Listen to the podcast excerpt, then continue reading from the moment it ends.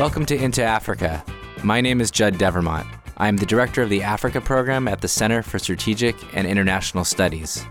I was the National Intelligence Officer for Africa and worked at the National Security Council. This is a podcast where we talk politics and challenge paradigms. On deck today, Tanzanian President Magufuli has only recently acknowledged COVID 19's grip on the country. Why has this been an issue? And the region is projected to experience a modest economic rebound this year. Are the predictions right? Plus, we discuss how African media covers Africa. How do we expand and deepen the coverage by African media houses? So, whether you have a history with the continent or you're a newcomer, we want to get you into Africa. Tanzania has been at pains to accept there is a spiraling COVID 19 crisis. What are the consequences of President Magufuli's previous bout of denialism? Joining me to discuss Tanzania and other topics are Aanu Adeoye, news editor for The Continent, Moky Makura, executive director of Africa No Filter, and Yinka Adegoke, editor for strategic initiatives at Rest of World and formerly editor of Quartz Africa. In early February, the U.S. Centers for Disease Control and Prevention advised against all travel to Tanzania. It updated Tanzania's alert to level 4, meaning transmission of the COVID 19 epidemic is high or rising rapidly, the problem, of course, is that Tanzania, until very recently, denied it had a problem. It literally stopped counting the number of infections back in April, stopping at 509 cases and 21 deaths. It took President John Magufuli a surge in COVID infections, a high profile death, and persuasion from the World Health Organization to acknowledge the existence of the virus in Tanzania. Speaking during a Sunday church service, he urged people to take precautions. Never did I say that you should not wear a mask. Do not quote me as saying that. Let me just say that there are some good masks and some are not good. Aanu, the continent's cover story for its February 6th issue was The Country Where COVID Doesn't Exist, but Tanzanian doctors tell a different story. What did your correspondent undercover in their reporting and I'll note here that you didn't publish the reporter's name in part because there's just so much danger being a journalist in Tanzania. Yes, thanks, Judd. You're right. We did not name the correspondents because the media landscape in Tanzania right now is not conducive to ad eating reporting, especially about COVID 19. Our correspondent spent three days visiting four of the biggest hospitals in Dar es Salaam, and they found out that it's a different case from what you find elsewhere in the country. So, elsewhere in Tanzania, you find that life seems to have returned to normal. The bars are open, the markets are open, and the nightclubs are open. But it's a different story in the hospitals. The hospitals are chock full of COVID 19 patients. The ICUs are filled with people on oxygen. And the hospitals in contrast to the government, are keeping a private tally of the COVID 19 cases that they have. But when our correspondent spoke to doctors, all of them refused to go on the record because of the dangers involved in going against the official government narrative. I mean, the denialism is so terrible to the extent that COVID 19 is not written on death certificate. So the cause of death is always acute pneumonia. And we know for a fact that about five top level military officials have died of acute pneumonia in recent weeks. One of the most evocative parts about that piece was there's a Tanzanian radio station. Usually, right, it spends 10 minutes talking about death announcements. Now it's using 50 minutes to talk about deaths Yinka, my colleague Marielle Harris, she's a research associate in our program. She pointed out that Tanzania's opposition to the vaccine threatens the region's march towards herd immunity. And, you know, East African countries could probably ultimately bar travelers from Tanzania because their population is not vaccinated. Since you spend so much time looking at regional economic integration and economies, do you think that this is going to be a problem for Kenya and Uganda and the rest of the region? Thanks, Judd. The East African community is probably the most sort of well integrated of the various regions across the continent. But this is really going to set things back. We've already had problems, even right at the start of the pandemic, with Uganda worried about drivers coming from Tanzania or going via Kenya. There's a lot of tension already building up. But what this really shows is just how the government of John Magufuli has really changed the way we think about Tanzania. It has just very swiftly gone from this sort of can do leadership into, uh, frankly, just a straight up authoritarian rule. You speak to people on the ground in Tanzania, there's a lot of fear, a lot of concern about where the country is going. But it must be noted that it's not just about Magufuli, it's also about the kind of leadership within the ruling party. Marielle wrote a piece, Unfinished Business, Magufuli's Autocratic Rule, which I think previews what the next five years under Magufuli could look like and how it is a real threat to both democracy and governance in Tanzania, but what it means for the region with respect to COVID and the economy. Moky, I don't know if you've been tracking this, but apparently this whole story has been picked up by COVID truthers in the United States. They probably don't even know where Tanzania is, but they're talking about how, you know, Magufuli in Tanzania show that vaccines are unnecessary, that COVID is not truly a threat. I'd love to hear what your thoughts are. I mean, is this a problem? Can we, should we counter it? One of the things I think about is that when countries, particularly in Africa, I guess, do things slightly differently or don't follow or toe the global line, it's never very positive. It's never ever a good thing. And in this particular case, somebody somewhere in the US is saying, Hey, look at somewhere in Africa. And everybody points out, well, they don't even know where it is on a map. You know, that's not the point. The point is that this is the world where everybody's talking about polarization. You know, there's just extreme ends of opinion on everything. And whilst I don't personally agree with Magufuli, and there's a lot of things that show that's probably not the right approach, but conversely, you could argue that keeping the economy open is actually possibly, potentially, controversially better for Tanzania, which may not be able to afford vaccines. And, you know, it's a different approach. And I think sometimes when we're all looking for everybody to go down one road and when somebody breaks away and doesn't, very much again like Madagascar. In fact, when they came up with their solution, which was the COVID organics, everybody was like very skeptical that, you know, something out of Africa could potentially, you know, maybe be a cure. And just one last point I will make. One thing I have seen on some news reports is that the health ministry are pushing herbal remedies so are they categorically saying there's no COVID or are they saying here's a solution that A, we can afford, B, we can make? It's a controversial view that I'm having about it. I just think that, you know, we shouldn't always assume that because somebody stepped off the global line that they are therefore wrong. I think it's a, an important view, right? Like, first of all, there is unfortunately a trade off between economic lockdowns to address the COVID challenge and then what that means for people's livelihoods. I think you can have that debate and try to find ways to manage it without denying COVID exists, right? That's sort of the extreme where Magufuli is. But your point on Madagascar is really interesting. We actually talked about it in an episode last year. I love the way that the AU CDC approached what Madagascar was doing. They didn't say, this is crazy, right? They said, okay, we're going to bring our sciences down. Let's test it. Like, that's okay. And like, there could be solutions, but the AU didn't, I think, scold or embarrass or belittle what Madagascar was doing. They took it seriously. Their conclusion was it was not effective, but that's kind of the right approach. Yinka, do you have any response to Moky? Yeah, and it was a very good point she raises because even though I mentioned both countries together in just this kind of countries having this problem, they are quite different situations you know, it's very clear that Magufuli is, is more about politics, more about power. And I mean, this guy has not left the East African region in his entire time in, in office. You know, he's really sort of. Is, is that a bad thing, though? Is that a bad thing? No, no, but here's the, here's the deal. He's paranoid. This is by speaking to people on the ground. This is not just some sort of opinion you know, when you speak to people, there's a whole sort of being controlling, making sure that others can't interfere. This is that kind of authoritarian sort of technique where you don't speak to anyone else. You have one or two people that you trust and then you block people out because you're just very concerned about anyone coming in and messing with your control. And people in the country are basically like, we just have to see this out because, you know, this is Tanzania it's always going to be CCM in power. And even people in the inside of the party are kind of like, well, we just have to see this out. It's not really about some sort of science or denial of science. It's just about control for him.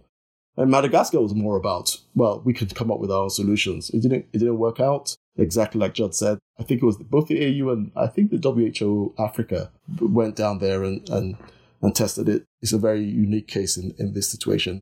Well, and to Aanu's point in the very beginning, why the continent did this article is that you have to go undercover essentially to do this reporting. The doctors have to lie about the cause of disease, that Aanu's correspondent couldn't reveal themselves. I mean, this is bundled up in a whole bunch of issues that really, I think, augur very poorly for Tanzania, and, and the spillover will be serious for the region. Aanu, is there anything you wanted to add?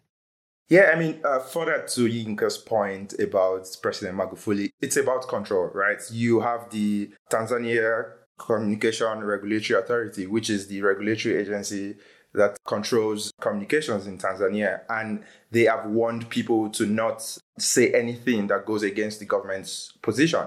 So you find this denialism to, to an extreme. And you find it so much so that the Catholic Church, which has basically told people that, look, do not listen to what the government is saying. In a recent newsletter that the Catholic Church sends out in Tanzania, they, they had the headline saying there is corona, right? So you you have this position where John Magufuli, as we know, is a very religious man, right? And he has said corona cannot survive in the body of Christ. So it's this opposing views by people who are taking it seriously and uh, the president who insists this is not a threat. And I feel like it's one thing to want to keep the economy open. It's another thing to say that there isn't a problem. I mean, Nigeria, where I'm from, I've tried to balance it, right? people have to work daily. A lot of people cannot afford the luxury of working from home. But there are also measures in place in terms of social distancing, in terms of wearing face masks. Thanks, Aanu.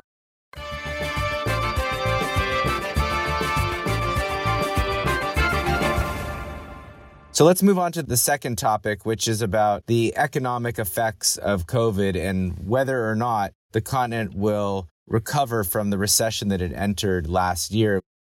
First of all, Africa's economic outlook for 2020-2021, 4.2% uh, is where the GDP decline in 2020 happened. This is due to COVID-19. We saw a 4.2% decrease or shrinking of the economy, but the projected outlook for the year 2021 stands at 3.2%. That is the rebound that is being projected. Apparently, Nigeria's just got out of recession, and the region as a whole is supposed to recover with a very modest bounce back this year, about 2.7%. And Yinka, this was like your last missive for Quartz, and I'd love it if you could share your analysis with our listeners. You know, what are the different trajectories, both for diversified economies like Kenya or Cote d'Ivoire, and then some of the more extractive heavy industries, Nigeria, South Africa? It's just like you you laid out there.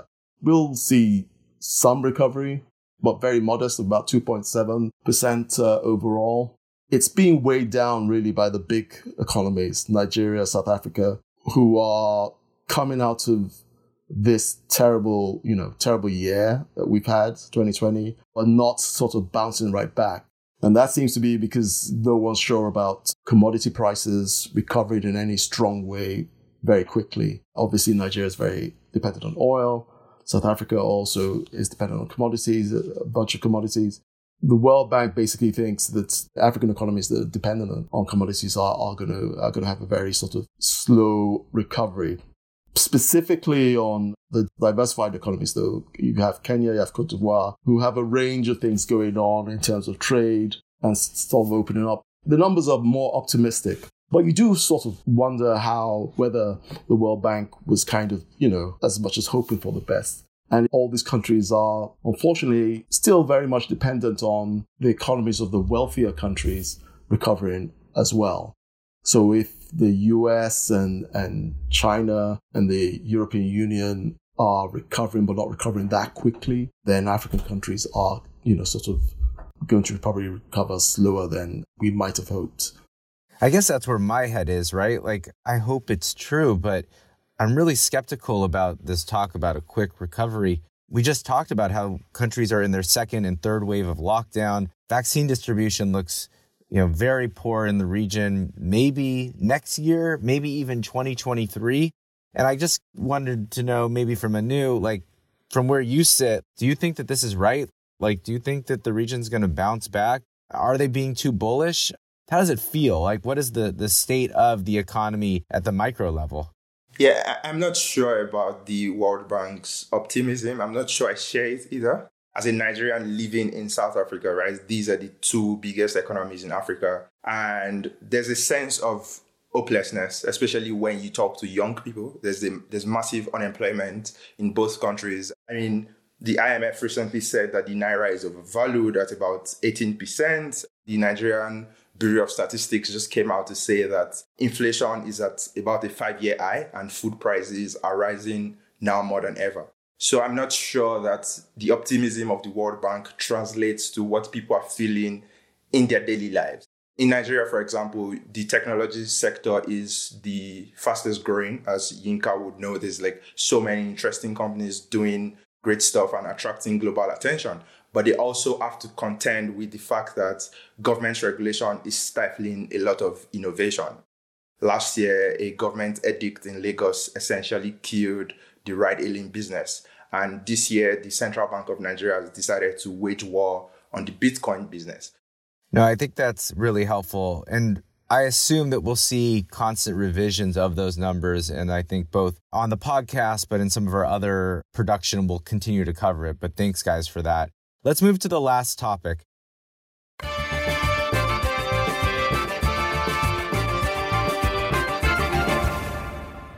I'm really excited to talk about Africa No Filter's excellent, excellent new report, How Africa Media Covers Africa. And I think it's great, Moky, because so often we talk about how the US and how the international community covers Africa, but you got to the heart of matter, right? Like how Africans portray politics, economic, cultural life in their own countries in the broader region. So I'd love it if you could just walk us through some of the key findings of the report. I think the most important thing for us was that a lot of Africans are, were used to pointing the finger at the Western media to say it's them. And actually, it turns out it's not so much them. There were a couple of things that we did. We basically spoke to about 65 editors. We researched and looked through over 300 articles in gosh, I can't remember how many um, publications across 15 countries. So this was quite intense, but it was a very short period of time last year. And there were three key insights that we found. One, that the sources on news on Africa in African outlets are an issue.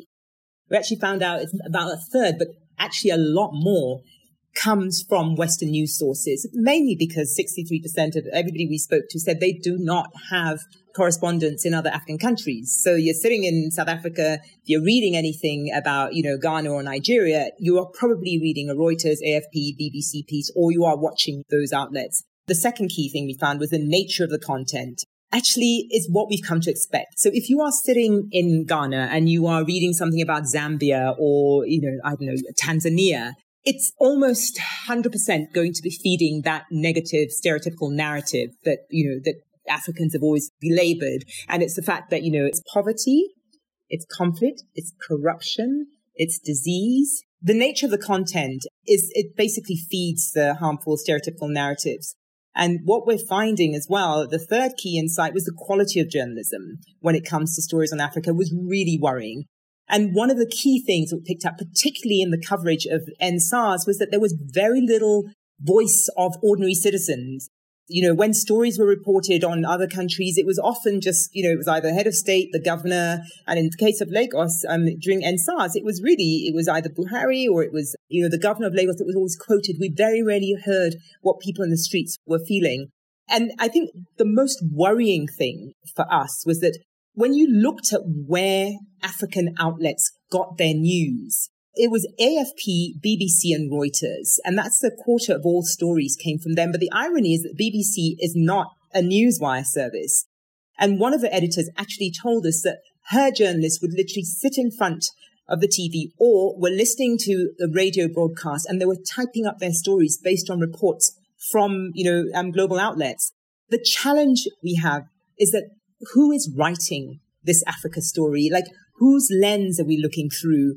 I mean, we've spoken to people at the BBC and they know that there's a story that's written for a, you know, international audience that go, gets into the BBC. Sometimes these stories are covered by Africans and that to me doesn't actually matter who's writing the story. It's who owns the platform. we had a webinar on this. And one of the things that came out as well was that, you know, somebody said, well, are Africans interested in African stories? Do you know, sitting in, you know, Kenya, do I really care what happens in Nigeria? And editors say, yes, they are. But when we asked on the poll, people genuinely were, or people said they were. So I think there's an opportunity, but at the bottom line is it was economics you know, media is struggling. You've got to buy stories. You've got to have correspondence. And we don't have a solution for that yet. So let me stop there and see what you have to say. No, I think that's great. And we're going to spend the rest of the episode trying to unpack that. And I thought, Aanu, from your perspective at the continent, it would be great to hear how you hear the report and how that relates to what the continent is trying to do. I mean, I think that you've got a great mission, right, to show the best reporting from journalists across Africa. You do cover the continent. You've got great sections in there, not just about hard hitting exposes like Tanzania, but I always love the, you know, welcome to Juba sections, right? The almost like a travel log element to it. And you've got a distribution strategy that I think is unique through WhatsApp. So, can you talk a little bit about how you see the continent fitting into what Moky is talking about and what are the sort of things that we could all learn from how continent is doing so far? Yeah, thank you. I mean, to Moky's point about editors in the report saying people in Africa are interested about stories from other African countries, what we found as well is that that is true. People in Africa are interested in knowing what's going on in the rest of the continent. And one of the things we've done that has served us well at the continent is that we have people on the ground in pretty much everywhere that we've reported from we don't do parachute journalism, right? We have local reporters with skin in the game, people who know the subject matter very well. For example, I could tell you that we've published about 250 different journalists and writers from 40 different countries in the last 10 months. We are distributed in 96 countries. So we know that there's interest not only within Africa, but also outside Africa as well. And one thing that we've taken seriously is the fact that no country is unimportant. The way that foreign correspondence in Africa works is that most people are interested in South Africa, Nigeria, Kenya, and then the occasional dispatches from elsewhere. But we don't think any country is too small. I mean, like you said, Judd, we have articles talking about what you can do when you visit Juba. I'm not sure you'd find that in a lot of other mainstream publications who cover Africa. It's definitely like not in the New York Times, like top places to visit. no, definitely not. And I do want to add that, you know, I think we need to be clear that your publication is a Pan African publication. A lot of this research actually was looking at country specific because the nature of your editorial means that you have to cover the continent. And that's the point we're making that when African newspapers, as in country specific newspapers, were covering Africa, there was very little coverage. There were some exemplars, there were some exceptions, but when they did cover it, it was primarily, in fact, 26% of the stories we found were on politics and elections, and another 13% were on conflict. So we weren't getting the human interest soft stories. Yeah. So what about like uh, I don't know, Moky? Like what about like the Nation group, right? Well, that's because they are some exemplars, and that nation is one of them because the nation actually has their sort of um, nation Africa. That's not the norm the norm was very much very limited coverage. If it was, it was events driven. So it was an, it, you know, it was election. It was, you know, Tigray. It was, you know, um, Uganda, but it was very little human interest. Um, stories, very few stories on creativity, on innovation, on just the things that make us human we are not just politics and elections. And invariably, the stories that got covered about the elections, because at the time we did it, there were five countries going through elections, and I think only two of them got the news, and they were the ones that were going through political conflict. So it seems as if there's either a disconnect between what editors are saying and what they're actually publishing, or it's just the information they get. So, Yinka, you know, you just completed a remarkable run at Quartz Africa. You maybe want to sort of explain how you think that organization fits into the different sort of categories that we're talking about. But you talked under your editorship all the time about culture and about creativity and particularly on innovation. And I've said this before, but I think you did a great job for Western audiences. I love you to hear how African audiences read it, but you did a huge service in terms of dismantling stereotypes about Africa. And many of your correspondents, you know, now work at some of the top papers all over the world. So, how did you define your audience? How do you think about this conversation? and getting, you know, more diversity into the marketplace of ideas? First of all, you understand the realities of the business, right? I've been a journalist for a very long time and I understand the realities of the business. I also understand the realities of the business for a newspaper in an African country. I don't expect a newspaper in Senegal to have a bunch of correspondents across Africa. It would be ideal. I'd want that to happen, but you know, this is just the reality of what media is. Editors will say people are not interested because, yeah, they can't afford to get correspondence there. The African continent, almost as a as a concept, isn't an African concept. It's uh, it's, it's from outside. The whole idea of thinking about Africa really is something that has come externally for the most part.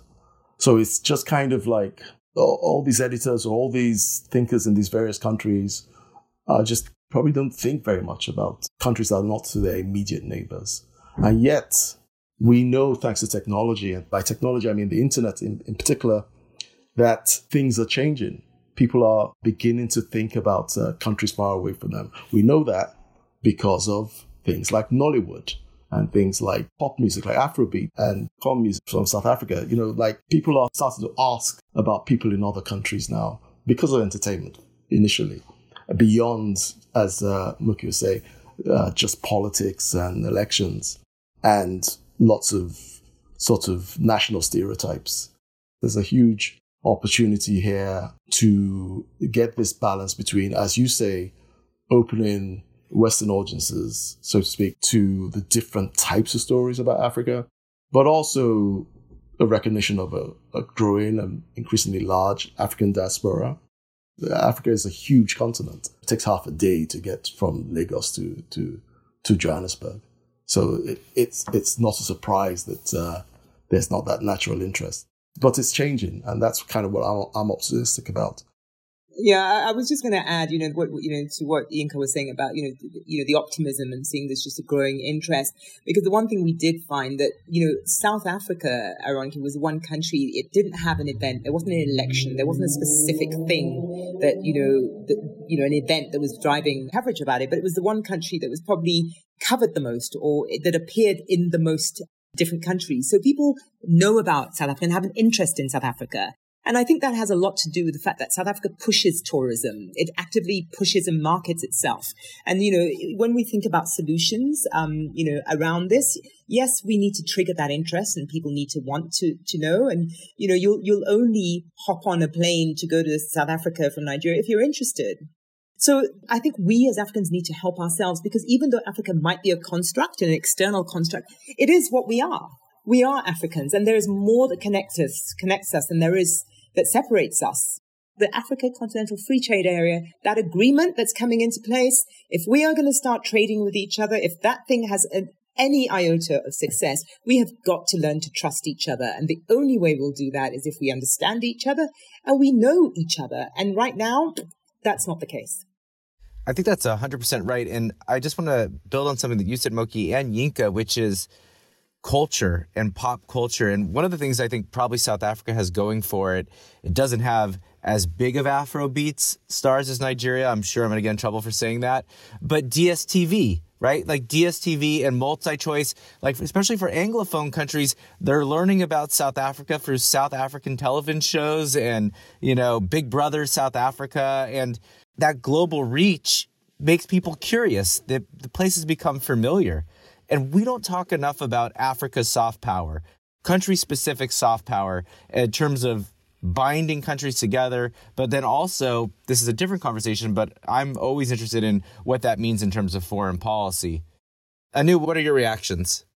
Yeah, I mean, you're right. South Africa promotes itself a lot with soft power tools like DSTV and MultiChoice, and people definitely know about the country, right? I mean, it's one of the ways that Nigeria as well counterbalances the narrative about it, right? Because most of the narrative about Nigeria is it's a country of scammers and it's a country filled with corruption of government officials, right? And it's like, yes, there's corruption of government officials, but there's also people doing interesting things, right? There's young people. Right. There's also Burna Boy. Exactly. There's Burna Boy. There's Wizkid. There's there's young Nigerians building a company like Paystack that was acquired for over two hundred million dollars by by Stripe, right? So it's it's I, I think there's more to Africa than just like the conflict and the usual, right? And one of the things that needs to happen is that we need more innovative storytelling by Africans, right? And I, I, think one of the major problems with that is that finance. I, I mean, I read the African No Filter report, and a lot of people said we don't have enough money to undertake this.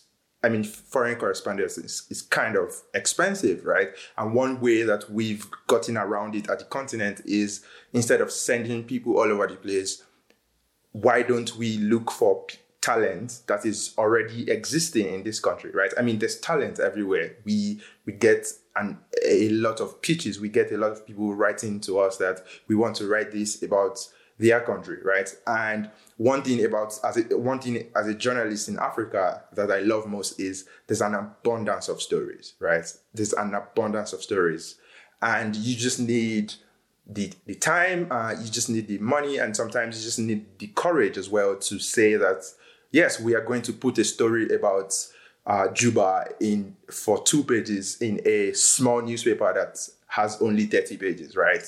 It's a decision that some editors or an editorial team would have cut off. But we're like, there's more to Africa than just conflicts and politics. So we need to focus more on soft power.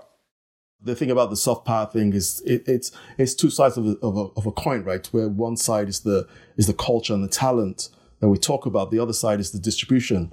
And you mentioned DSTV, but also social media and the internet have done this thing where just young people's talent across the continent you know, you know, we're, get, we're, get, we're starting to see it. There was a time we couldn't have seen this stuff, you know.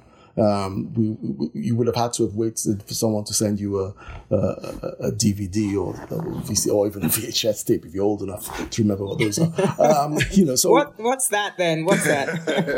exactly. so, so, so, so the, the internet, uh, internet technologies, you know, if you want to use a broad term, has, has kind of opened um, this this stuff to people. Look at TikTok, right? Look at the, the, the, people just doing so much fun stuff on TikTok in various African countries. Oh my God! You know how many uh, Mavin songs I see people dance to? you know. Uh, oh my God! And you're totally right. You could my network the great, amazing journalists that I meet, including Aanu, we met on Twitter. I mean, it's it's a great source for me to learn who is the the greatest folks, and I don't need a gatekeeper to do that, right? I just observe who's saying smart things, and then hopefully we can connect. But with with time running out, Moky, key recommendations like where do we need to take this next? A couple of things that Africa No Filter has come up with is one we are going to create a story agency, you know, one that focuses on soft news. Um, and we're starting off pilot, piloting it in 12 countries. And the idea is to be able to feed the kind of soft content into these publications that say they don't have the finances to buy in content or to have correspondence. That's one. And I think even a simpler solution is that when we, we brought journalists together or editors together to discuss this issue, one of them at the end said, Oh, yeah, you know, we don't really get a chance to sort of meet and connect very much across countries. There used to be the African Media Initiative, which, you know, I think it's died a death now, which did bring editors together because there was a clear opportunity for people to swap stories. It doesn't have to be a monetary um, exchange because you're running a publication, you're looking at Nigerian stories, you're running a publication in, in um, Zimbabwe, you're looking at Zimbabwe stories, we can swap. So I think that networking and understanding that there is an opportunity to fix this. But what I think the report did and why I, I I talk about it is that it actually presented the problem because a lot of people didn't really think about it and didn't think about it as an issue. And the reason why we think it's an issue is because until we as Africans know each other and know more about a Kenyan or a Zimbabwean or a Nigerian than we do about Americans and Trump, then we're never going to be united as a continent. And I think the power of this continent lies in our ability to be a single unit, a market of 1.3 billion rather than a market of, you know, two, three, four, five million in Botswana. You know, we, we need to come together. So I think the work that we're doing in Africa No Filter to try and shift narratives within the continent is really, really important.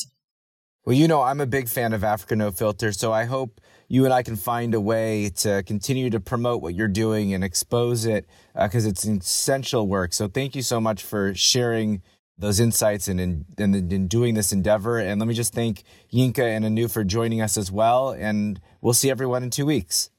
Thank you. Thank you. Thank you.